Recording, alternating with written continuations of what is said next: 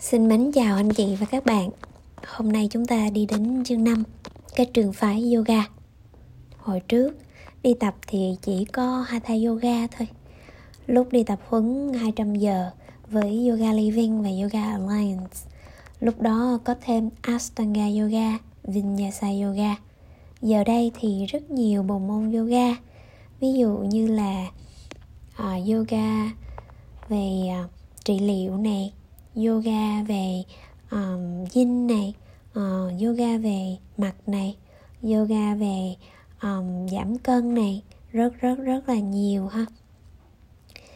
Mình gọi bộ môn á thì đó là sự phát triển của yoga ngày nay theo nhiều cái cành nhánh ngọn. Nếu gọi yoga cổ điển là gốc thì những loại yoga như hiện tại là nhánh và ngọn.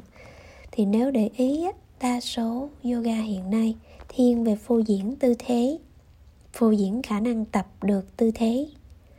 Giống như là được uống công này, những cái tư thế khó như chồng ngược đầu này, và chỉ có một số cơ địa tập được. Nếu chúng ta dựa trên những tiêu chuẩn của người khác, thì xem như chẳng phải tập yoga mà đang hành hạ cơ thể vật lý của mình mà thôi. Chương này thì loan muốn nhắn nhủ với anh chị em và bạn mới.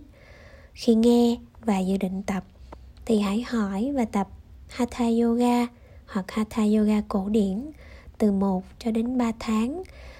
Cái điều này á, nó sẽ giúp cho các bạn hiểu về hơi thở và cơ thể thông qua các bài tập thở và các tư thế cơ bản trong asa, asana cơ bản hoặc là không cần gắn vào cái từ hatha yoga hay là yoga cổ điển mà người thầy người cô cho các bạn biết về những phương pháp thở và luôn hướng các bạn đi vào bên trong hơi thở để có thể giúp cho các bạn biết được hơi thở của mình. Và khi chỉnh sửa tư thế thì họ cũng chỉ hướng dẫn cho các bạn những tư thế cơ bản để hiểu rõ về cơ xương khớp của mọi người, để cân bằng giữa bên trái, bên phải, phía trước, phía sau.